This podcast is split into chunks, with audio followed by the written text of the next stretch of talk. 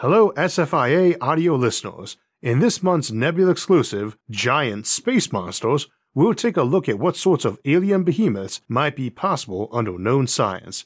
To hear it and every episode early and ad free, plus hours of bonus content, check out go.nebula.tv slash Isaac Arthur and use my code Isaac Arthur. This episode is brought to you by Brilliant. Interstellar space is beyond enormous. In order to travel between the stars, we will need the power of the stars. So today we will be taking a look at spaceship propulsion focusing on fusion-based drives, and we'll be looking at both the various possible fusion drive systems and what they would really mean in practical terms. In that regard, we will discuss the possible speeds such ships might obtain and what sort of costs we might see for passengers or cargo, both for interplanetary travel and for interstellar travel, though for the latter especially we will have to be rather speculative. This is not our first time discussing fusion as a power source, so we will skim over some of the basic function and economic impacts that we explore in our fusion power and impact of nuclear fusion episodes, but we have several different fusion drive scenarios and each will look very different. The key ones we will consider for today will be fusion torch drives versus fusion powered ion drives, the Bussard ramjet, deuterium based fusion, helium 3 fusion, plain hydrogen fusion, and pulsed fusion, which is essentially shooting hydrogen bombs out behind a ship. The last one, pulse fusion, is the only one we currently have the technology for, and folks are not overly anxious to construct a ship to Mars or Alpha Centauri that would leave Earth's orbit with a cargo bay full of nuclear bombs and pushed from orbit by them. We'll discuss how this might be done and possibly safely later today, but for the moment, it reminds us that while fusion often gets called the technology of the future, and always will be, it is something we have actually had for an entire human lifetime since the mid 20th century, uh, just as bombs. We also need to start with two other reminders. First, while shooting bombs out the back of a ship sounds dangerous, it is essentially what we already do with jets and rockets, just scaled up. And any interstellar drive needs to be operating at those hydrogen bomb levels of energy anyway. This is why we often say on the show that there is no such thing as an unarmed spaceship, since the energies needed to push them between worlds is easily convertible into a weapon and a terrifyingly powerful one at that. Second, just as any ship with such a space drive is carrying a world busting arsenal with it, those same engines should be available to their civilization for non space uses. A fusion powered economy is one of titanic capabilities. Not only can a fusion powered ship reach Mars in days, not months, but the society with a fusion economy can mass manufacture hundreds of ships, hundreds times bigger than what we tend to plan for that trip now. And when those ships land, they'll each have a power plant capable of brute force producing all the metal, glass, and air any growing domed colony could possibly need. They could even brute force extract minerals by centrifuge or heating, and 3D print stuff where that would be recklessly uneconomical to us. Fusion is the power of the sun, something so potent it was routinely worshipped as a god by our ancestors. Once harnessed to our control, it lets us perform tasks of unimaginable scope, not just run the ships using it. But let's move on to those ships by quickly covering how fusion works. In the first place, we need to understand the kind of power that was involved. As Einstein showed us with E equals mc squared, mass and thus all matter is also energy, and because of the multiplier and square term, it ends up being quite a lot. Chemical fuels are incredibly powered, but their energy has to do with changing around the relatively weak bonds between molecules and atoms. It's not something we tend to think of when burning gasoline, since it all burns away, but it is actually losing mass that transforms into various byproducts. The amount of mass it loses in this transmutation is equal to the energy it emitted, in accordance with E equals mc squared, and yet we're not even losing a millionth of the starting mass through such a transaction. If you were to add up all the mass of air and fuel burned, then add up all the gas and ash that fuel leaves, what you're left with will be nearly the same as what you started, minus just a tiny fraction. Nuclear forces do around a million times better, as this involves a massive rearrangement of the vast sea of real and virtual quarks making up the core of an atom, not the tiny electrons orbiting at the periphery. However, it takes vastly stronger forces to ignite these changes, not temperatures of hundreds of degrees, but temperatures of millions of degrees, and pressures far beyond what occurs on Earth or even in its crushy and scorchy interior. These rearrangements, the nucleus of an atom, fission or fusion, produce far more energy but require far greater efforts to achieve. Fission, the cutting of big atoms into small ones, differs from fusion, the combining of small atoms to make bigger ones, in two key ways. First, there are vastly more of these small atoms lying around, making it a cheaper and more abundant fuel in the same way seawater is more abundant than gold. And second, this energy is usually a decent fraction of a proton or neutron's mass, so the energy released by fission of one atom of uranium, composed of hundreds of protons and neutrons, is on par with what we get from fusing a hydrogen or helium atom of just one or two protons and neutrons. So while the energy released per atom is similar for fusion and fission, the atoms involved in hydrogen or helium fusion are far more numerous per kilogram of fuel, and there are just far more kilograms of that fuel lying around. There are other advantages too, but it is why we often see nuclear spaceships proposed, because while fission might not be as good as fusion, it's still vastly better than chemical fuels. See our episode The Nuclear Option for discussion of those. Even though uranium and thorium are rarer than hydrogen and helium, there's still more than enough of the stuff available in our solar system to power millions of spaceships up to speeds permitting interplanetary and even interstellar colonization. We'll be talking about specific ways a given drive aims to achieve fusion, but this is why it's desired as a power source. On the show, we often discuss alternatives like fission or solar power, or even antimatter and black holes for driving spaceships, but we do this while recognizing that we don't have fusion yet, and that even if that's something we somehow never achieve, we can still journey to the stars through other means. Fundamentally, though, it's always been fusion that offers that promise as the leading candidate, with the other runners up getting discussed here as a just in case or as hypothetical upgrades. Fusion, the power of the stars, offers us the chance to journey to those stars, and does so by throwing out so much energy a spaceship in orbit of a world would look like a star when its engine came on. In fact, that's a bit of an understatement, since bigger ships might light the sky up like a second sun, but this is part of why certain types of fusion drives are known as a torch drive or torch ship, a term we get from science fiction great Robert Heinlein, Although the ships described as such in Heinlein's works actually were using straight matter to energy conversion, not the roughly 1% conversion we see with hydrogen fusion, and most types of fusion don't do even that well. Torch drives are the muscle cars of rocketry, combining the high fuel efficiency of something like an ion drive with the high output per second of a rocket engine. Folks tend to forget we don't really need a higher thrust than what a chemical fuel provides, we just need something that will keep producing it for days rather than seconds or minutes, the specific impulse of a fuel, normally given in seconds, is how long a given fuel can hold a ship up against the pull of Earth's gravity. A decent rocket fuel can provide a few hundred seconds of that. We usually burn even faster, though, with enough force to pin people to their seats, so producing force faster than that isn't usually a priority. Rather, the hoped for upside of a torch drive is that it can produce this thrust not for hundreds of seconds, but for millions of seconds. This is the other half of the game, protracted acceleration. Here on Earth, almost every type of travel we do involves a brief period of speeding up and slowing down, and most of your time and energy is spent cruising along and maintaining that effort. Since space is fairly empty, very little effort goes into maintaining that speed, but it's also insanely huge, so you have to spend a lot of time crossing it unless you can go ridiculously fast. Because of how fast you need to go, it takes a lot of time and a lot of energy to speed up or slow down to and from those insane speeds. Mars, for instance, is a long way off, varying from 55 million kilometers or 34 million miles at its closest to 400 million kilometers or 250 miles at its furthest. This means even light takes 4 to 24 minutes to cross that distance, varying as Earth and Mars both orbit the Sun. All ships travel slow enough that we can't send them in a fairly straight line either, but the hope is that a fusion ship could travel fast enough that it was a fairly straight course. Such being the case, how long would such a journey take? The thing is that humans don't handle high accelerations well. It's essentially the same as gravity, so a ship doing just 1 g of acceleration, akin to normal Earth gravity where the rocket nozzle is essentially in the basement of your ship, not the back like an airplane, and is probably as fast as you would want to accelerate. Emergency or military vessels might do more, but probably at the cost of fuel efficiency and maximum possible speeds for longer trips. Incidentally, this means that such ships, these torch ships able to maintain high thrust for long times, are closer to a skyscraper than an airplane. Your destination is upward toward the roof, and the engine is down in the basement, not the back. All your gravity is being provided by thrust, so if it turns down, gravity goes down. If it turns off, you're in zero G. And if it suddenly turns on again, or turns on sideways to dodge something, you can get smashed around and potentially killed. In fiction, we often see ships with effectively infinite fuel that will burn the entire time, and they reverse at their halfway point, what gets called a turnover, on the assumption the ship might just turn itself over to point the engine toward the destination and slow down.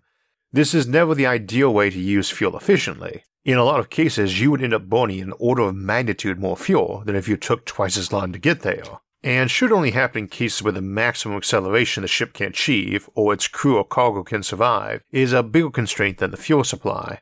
Where we see torch drives, we rarely get descriptions of how they work, and given the origin the name, they need not necessarily even run on fusion. Antimatter would fit better, but it's the assumption you can find a way to make fusion occur and presumably spit its byproducts out at full speed behind the ship as its propellant. The exhaust velocity of the typical rocket flame is in the thousands of meters per second range, which is also the general zone of what orbital velocities of planets are, both to orbit them and in their own orbit around the Sun, and why chemical rocket fuels can just barely get the job done, though often requiring virtually all of the ship be composed of its fuel. Ion drives function by using energy to run magnets to spit particles out the back an order of magnitude faster, but a torch drive is usually assumed to be firing particles out the back at thousands of kilometers per second, at a small but significant percentage of light speed. In all other respects, a torch drive is treated like any other rocket, burning hot flame out the back, shoving the ship along until its fuel is spent. Although, again, in such cases, it isn't really the back of the ship, it's the floor of the ship. It would not be realistic to expect to get the maximum hypothetical exhaust velocities out of a fusion fuel, but let's list some major ones theoretical maximums. The exhaust velocity for deuterium-deuterium fusion, generally viewed as the easiest type of fusion to achieve, is 4.3% of light speed, which is 13,000 kilometers or 8,000 miles per second, for comparison, this is about 3,000 times faster than burning hydrogen as a chemical fuel, meaning that an otherwise identical rocket fusing deuterium would be able to move 3,000 times faster than one burning hydrogen. Helium 3 is about half again as good at 6.8% of light speed, deuterium tritium comes in around double at 8.7%, and regular hydrogen proton proton fusion comes in at a whopping 11.7%. Hypothetically, you can do even better with multiple fusion chains running hydrogen potentially all the way up to iron. See the Always Excellent Project Rho website if you want a rundown on how that's all calculated and some of the other fusion options. And again, those are absolute maxes. Deuterium tritium, for instance, releases most of its energy as neutrons, which are very hard to control and redirect, so getting even half that 8.7% exhaust velocity would be optimistic without some bit of Clarketech for redirecting neutrons something we also cited as useful for creating neutron beams in our recent episode on death rays. It is an important reminder that just because you can slam a bunch of atoms together does not mean you can make them and their byproducts all dance to your tune and exit out the back like a rocket flame. Now, if we are treating it as just another rocket fuel, you are probably aware that liquid hydrogen is one of the more popular rocket fuels in spite of being hard to handle, exactly because it's got such a high exhaust velocity. However, that exhaust velocity is still only about half Earth's low orbit speed, and even slower than the delta V needed for going to higher orbits, the moon or other planets. This is why we need most of a rocket to be its fuel. If the exhaust velocity is less than the delta V needed, this is not the case, and generally you can only get a ship up to around quadruple the exhaust velocity before your payload is so small it's only a couple percent of the initial ship mass, including the fuel, and only double if you need to use that rocket to slow down, too. There's no actual limit as to how fast any ship can go off a given fuel, but even by 8 times the exhaust velocity or 4 times you want to slow down, your payload mass is down to 0.03%, 3,000 kilograms of fuel for every kilogram of payload, and only gets worse from there. Folks like to ask a lot how fast a fusion powered ship could go, and I think it irritates a lot of them when I or others ballpark it at 10% of light speed, they want something more precise, but that's generally why we do. I am assuming they aren't getting the ideal proton proton fusion at full efficiency, and they are planning to slow down and want to carry a lot of cargo. Hypothetically, even 50% of light speed isn't off the table though, especially for something like a missile. And while it might take ridiculous ratios of fuel to payload, it is worth noting that fusion fuels are beyond abundant, so you might not care if you use a million tons of fuel per ton of payload for a colony ship. 20% though is probably on the high end of plausible for colony vessels, and a nicely round number, which is why I used it as the upgrade case for Unity in our old episodes following that hypothetical interstellar colony ship. I don't want to say that a torch ship is unrealistic, not at all, but they are a pretty vague concept, so it's hard to call them realistic or unrealistic. The three leading ways to make one would be antimatter catalyzed fusion, a micro black hole, or a Bussard ramjet, we discussed black hole powered ships in their own episode, so we'll bypass that today, beyond saying this is probably the closest thing to what Heinlein's original torch ship description would be with matter energy conversion. However, there are a few ways to run ships on black holes. We'll come back to the Bussard ramjet, but antimatter catalyzed fusion is a good lead into pulse fusion propulsion because it's essentially the same thing. This is where a little antimatter is used to set off fission or fusion fuel as a small nuclear bomb, but most of the energy derives from that hydrogen or other fusion fuel though. See our antimatter episode for discussion of the specifics, but the concept is lots of pellets containing antimatter and fusion fuel being spat out the back of the ship. This lets you use smaller explosions than setting off traditional hydrogen bombs, and this ties into what I was saying earlier about turnover and why it isn't desirable unless your maximum acceleration the crew and cargo can survive is a bigger bottleneck than your fuel supply. A nuclear explosion obviously releases a lot of energy from a little bit of mass, and a hydrogen bomb or fusion bomb does this even more energetically per unit of mass than a uranium or plutonium bomb does. Pulse nuclear propulsion is the idea that you can set a bomb off and ride the wave, and the bigger the bomb is, the bigger the wave, but the harder it is to safely absorb. Hence, we tend to consider using a larger number of smaller fission bombs, but they don't carry as much energy per unit of mass as a fusion bomb, and thus have a lower maximum speed. Now, that safe absorption issue isn't actually about not being killed by the blast or radiation in a conventional sense. The general notion is to put a big thick metal plate behind the ship that's wide enough to absorb a big fraction of the blast, which shoves the ship forward, and of course, the radiation will strip off some of the plate with each blast, but that merely acts as additional propellant as hot vaporized layers of the pusher plate fly out the back of the ship. The bigger issue is that this giant plate absorbing all this energy is now ramming forward, so the idea is that you have to have it on a great big spring that slows it and more slowly shoves the rest of the ship forward, and you detonate the next one after the pusher plate fully returns, ideally converting all that blast into good smooth push for those inside the main ship. Now, the issue there is that this requires huge ships, and even larger ones for those using fusion bombs instead of uh, smaller fission nukes. But to emphasize, there is nothing stopping you from building one today, any more than there's anything stopping us from using the same sort of trick to make a fusion reactor by detonating nukes in very big tanks of water and collecting their steam, then detonating another as it cools. If you don't mind making your ship truly massive, then you can run them smoothly on H bombs, Indeed, we have contemplated running ridiculously large ships of this sort, of pulse propulsion scaled up to using cosmic blasts like novas, supernovas, or even quasars.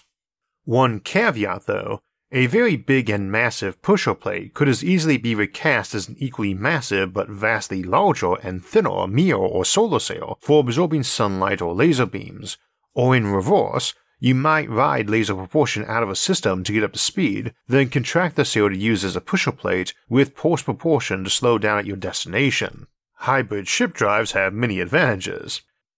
Antimatter catalyzed nukes let us avoid using hundreds of kilograms of uranium or plutonium and conventional explosives for a fission bomb, or even more for a fusion bomb, and thus a much smaller pusher plate more akin to a standard rocket nozzle. We believe as little as a microgram of antimatter might do the trick to catalyze a very small nuke. Obviously, antimatter is a way better rocket fuel if you can make and store it cheaply and safely, but it is quite probable that producing antimatter would always be an energy loser in terms of energy put in to make it, in which case using it as a fusion catalyst might be very appealing. I do rate this as one of the more probable drive systems though, because if you can make a working fusion engine, it does not mean you necessarily have a torch drive, but it does mean you could have a strong and steady power source which can devote some of its energy to making antimatter, which could then be used to run a fusion drive by this antimatter catalyzed microfusion bomb approach. It's also a way to store energy for use when you want it, which is tricky with a reactor you'd expect to run constantly at a set rate. That sort of rate is fine for most spaceship missions. You have a destination in mind, you accelerate to a calculated amount, then cruise till it's time to slow down. It doesn't really contemplate much sudden need for higher acceleration and in different directions, and micro nukes permit smaller ships but also smaller pusher plates which might emerge from various angles of a ship to be used for lateral motion like dodging space debris. Indeed, there has been a range of approaches contemplated in the last few decades for propelling a ship via continuous explosions of small fusion pellets, it tends to give you the high specific impulse of classic fusion drives while accelerating closer to relatively high rates of pulse drives, and is sometimes called micropulse. Daedalus can be considered an early example of this concept.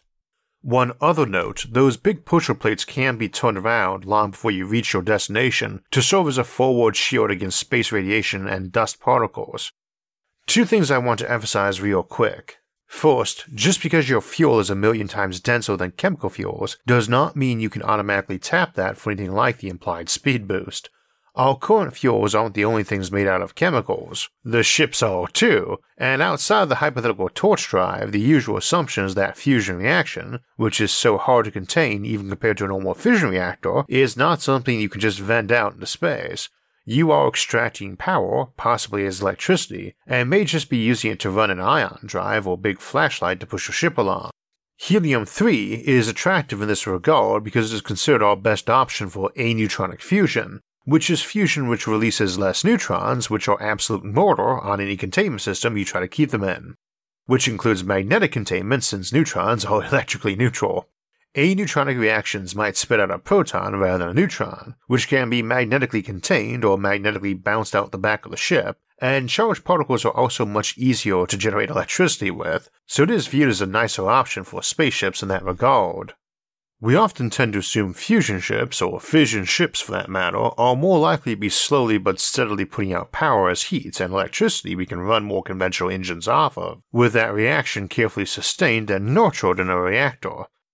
One quick note there is a tendency to assume a stable fusion reactor is gushing power out at rates far faster than a regular nuclear reactor, let alone a gas engine, but this is not exactly true. The sun is hot and runs on fusion and is insanely bright, so it is easy to forget that the sun only releases about 1 watt of power for every 5 tons of mass it has, compared to your typical engine which usually produces several thousand watts of power per ton. It's just that an engine runs on fuel that it will probably use around a ton of a day, whereas the sun burns its fuel over billions of years. Indeed, only the brightest and short lived of stars even begin to have the kinds of internal pressures that permit fusion at such a rate that it would be handy for running a spaceship, and even then only a kind of power and mass ratios of conventional engines or generators. When we talk about torch drives, we're talking about trying to simulate conditions in a supernova, not a regular star. We tend to think of non torch fusion drives as fairly big and slow to accelerate, but able to achieve pretty high velocities. Now, I mentioned that we might instead use electricity to shoot particles out the back or even a flashlight, and indeed, photons of light are your optimal spaceship propellant in terms of mass. They move at light speed, so have maximum hypothetical exhaust velocity, beyond something weird and probably non existent like tachyons.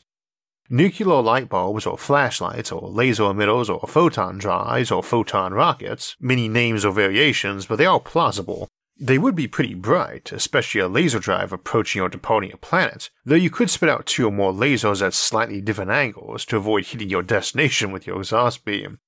I want to emphasize, by the way, how insanely bright and energetic a normal spaceship is if you are trying to run up to 1G and is some multi megaton hulk dwarfing even an aircraft carrier or supertanker, just giving it the delta V needed to break orbit, maybe 10 kilometers per second, is implying a power release for around a thousand seconds of several trillion watts. Thousands of times more than our biggest power plants and on par with what our whole civilization is using at any given moment. And to get 10% of light speed, it is going to need to keep that up for over a month.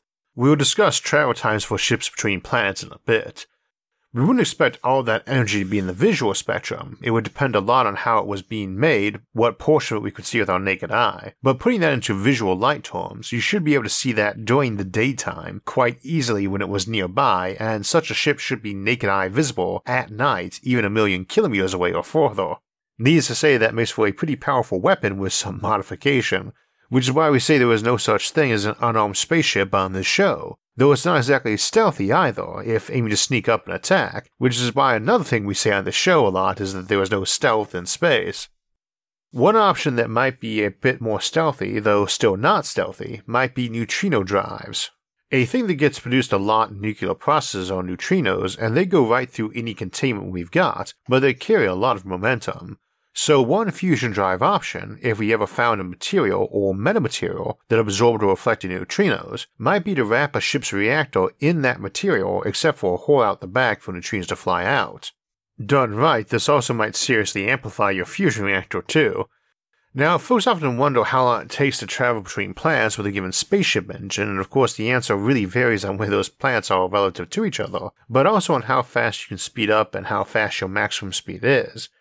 I mentioned near the start of the episode that Mars at its closest is a mere 4 light minutes away, but even if your ship can achieve 1% of light speed, you won't get into Mars in 400 minutes. Because even if your ship can pull 1g acceleration indefinitely, you need a few days to reach 1% of light speed. For those watching the episode, I've got the formulas up on the screen for calculating this for classic Newtonian speeds. You can get to the moon with a 1g burn and turnover in 3 to 4 hours, Mars in 2 days at its closest, and similar for Mercury and Venus, and Mars at its farthest, or any of the asteroid belt in under 4 days, Jupiter 6 to 7 days, Saturn 8 to 9, Uranus about 12, Neptune 15 to 16. For interstellar distances, you can just divide the distance in light years by the fraction of light speed that maximum is, because virtually all of that is spent cruising, not speeding up. And at 1g, every week of acceleration or deceleration will add or subtract about 2% of light speed. One caveat though, when trying to shave time off a voyage, all things being equal, you want to accelerate quickly. If you have the option of accelerating at 2g for 5 hours or 1g for 10 hours and burning the same fuel, 2G is better because you'll hit your max speed after 5 hours and only need to start slowing 5 hours out, not 10. And remember, we do need fuel to slow, unless we're a missile, of course. In practice, high acceleration rates tend to be less fuel efficient, but we shouldn't assume that is automatically true of all drive types. This also assumes you have to carry all your fuel, something that rarely seems to trouble ships in science fiction, but is a big issue for ships in science fact. But you can also achieve higher speeds by not having to carry all your fuel with you, and this is where the Bussard ramjet comes in, both to grab fuel for speeding up along the way and to avoid needing fuel to slow down. If you're already familiar with this device, then that explanation likely included why it doesn't work as planned, and that's only sort of true since it still might be great for slowing down, but it's a claim that is focused on the specific suggested design for the Bussard ramjet, not the core concept, which is sucking matter in from the front and shooting out the back while it fuses when passing through. This ignores alternatives like a black hole in its throat, or keeping to slower speeds, or using that interstellar gas simply as propellant heated by onboard fuel. The core concept of the Bussard ramjet is that most of space is full of ionized gas particles, most of which are hydrogen, a ready source of fusion fuel, and you can grab these magnetically and suck them down into your ship, you can use them as fuel. The ramjet part comes from parallels to how an air breathing ramjet works, sucking air in and superheating it, then shooting it out the back. But here the power source for heating that gas up is the gas itself by fusion, and that fusion is ignited by sucking in the interstellar gas at relativistic speeds and jamming them tightly down the throat of the ship to ram into other gas particles at high speeds, temperatures, and pressures. This seemed like a possible way to give ships an infinite power supply, simply grabbing out of space as they flew by, like a ship sailing out on a sea of diesel fuel. Indeed, it was contemplated for a while as a way to keep accelerating indefinitely, something we see in the sci fi classic novel Tau Zero. But the math turned out not to work. Indeed, some argue the method would actually require more energy than reaction released and result in the ship slowing. Two points on this, though. First, slowing down is awesome if you can do it for free, and this is essentially a physical or magnetic sail being used to slow a ship as it approaches its destination by scattering its momentum into all the interstellar gas and dust around it. Your scoop can be magnetic but costs you power to run it, or it can be physical but gets eroded as you travel by gas and dust collisions. Both have advantages. Second, there's debate about if it can work at very high speeds as a ramjet, but works just fine for an occasion where absorbing the passing gas costs you less energy than you could produce from it if you're using more of a collector rather than ramjet approach. As we were saying earlier, various fusion fuels have exhaust velocities in a torch drive of 4 to 12% of light speed, so if your ship is designed to go slower than that, it ought to be able to suck hydrogen in and use it as fuel. This is an important distinction since different types of drives are converting this into thrust in different ways. As an example, it works just fine with a black hole drive at fairly high speeds, since black holes are converting at a much higher matter to energy ratio than fusion. So I don't like to rule out some version of the ramjet, given how tempting the free fuel along the way is. But even if none of those work, the option for slowing down for free by magnetically dragging on interstellar gas is also a vast savings in fuel. So there we have it, the major types of fusion propulsion discussed and roughly how they function. I said earlier that we often discuss alternatives to fusion not because it's not an awesome option, but because it's such a good option folks fear there are no alternatives if we never get it working. Those options do exist, and you can see those episodes for details, but fusion still offers the temptation of practical interplanetary and interstellar travel if we can but make it work. If we can harness the power of the stars, we will be able to journey out and claim those stars. Today's topics were rocket science and nuclear fusion. Fascinating topics, but legendary for being tricky to understand. Learning math and science can be pretty intimidating for many folks, and if you're trying to improve your own skills at those, or have a loved one who is, I want to recommend Brilliant. If you heard me talk about Brilliant before, then you know that it's a website and app built off the principle of active problem solving, because it takes more to learn something than just watching it. To really learn something, you have to do it. Over the last year, Brilliant has built a whole new platform for their courses that takes interactivity to the next level. Pre-algebra, mathematical fundamentals, and algorithm fundamentals were the first courses launched on this platform, and they just released a new one on the center of mass, one of those concepts that's vital to making sure a spaceship goes in the right direction instead of tumbling, and one of those topics where a good hands on example is the difference between getting a quick and clear understanding of a topic or spending hours trying to grasp a topic when a little interactivity makes it plain in moments. You learn best while doing and solving in real time, not by long lectures or memorizing formulas and facts. And Brilliant understands that and has something for everybody, whether you want to start at the basics of math, science, and computer science or go straight to advanced material.